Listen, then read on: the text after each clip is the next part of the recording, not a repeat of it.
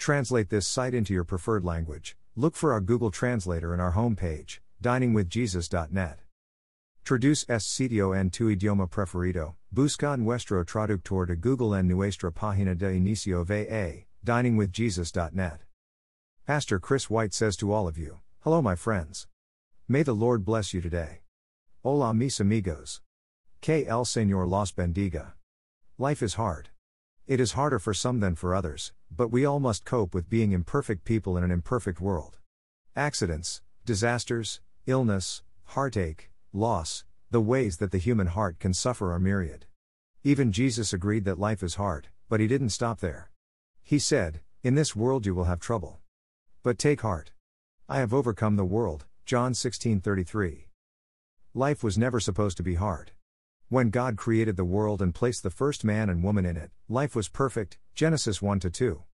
Bodies were perfect. The temperature was perfect. The first couple's relationship was perfect, and they had everything they needed or wanted. They even had the presence of God with them. They lived in paradise.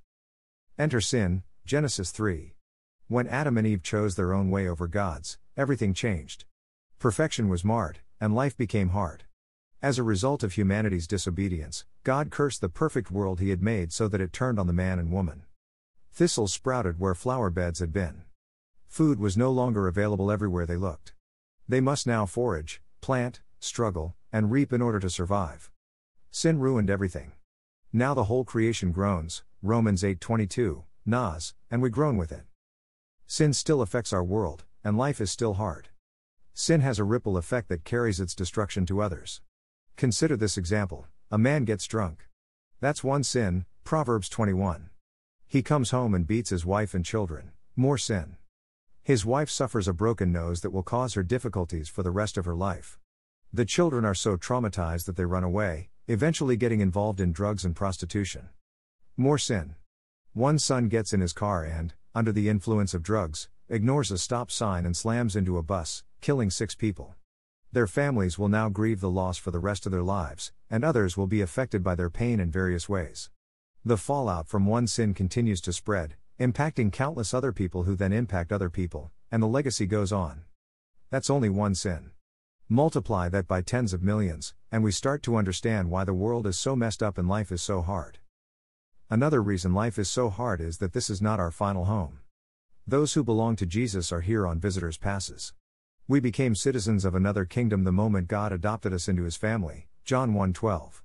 We are ambassadors, here on assignment for our Father, the King of Kings. 2 Corinthians 5:20. We're not supposed to feel at home in this world. We don't belong here, so it's only natural that we often feel like aliens and strangers. Hebrews 11:13. Life is hard many times because those who've been redeemed and transformed by Jesus Christ live with a deep yearning to go home. 2 Corinthians 5:17. But as obedient children, we remain faithful to our assignments until our Father calls for us. When life is hard, it is a reminder that this world is not our final destination. As difficult as circumstances may be, Paul called them light and momentary troubles. 2 Corinthians 4:17. Paul and many of the first century Christians knew how hard life was in ways that most of us never will. 2 Corinthians 11:23 29.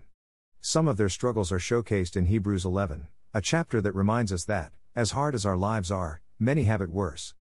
As we grow through troubles, we develop the character of Christ, who also struggled much during his time on earth. Isaiah 53 3.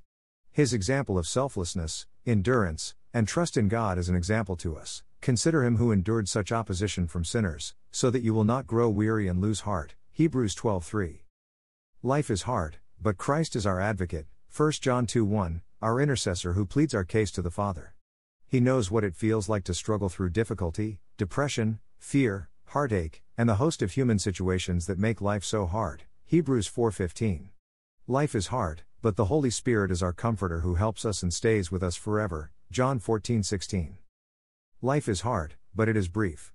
Compared to eternity, our earthly lives are like a mist that vanishes with the morning sun. James 4:14.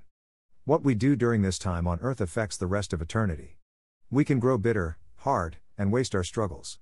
Or we can endure, James 1 2 4, grow, learn faith, develop compassion for others who are struggling, and wait for our final reward. At that time, we will hear our Savior say, Well done, good and faithful servant.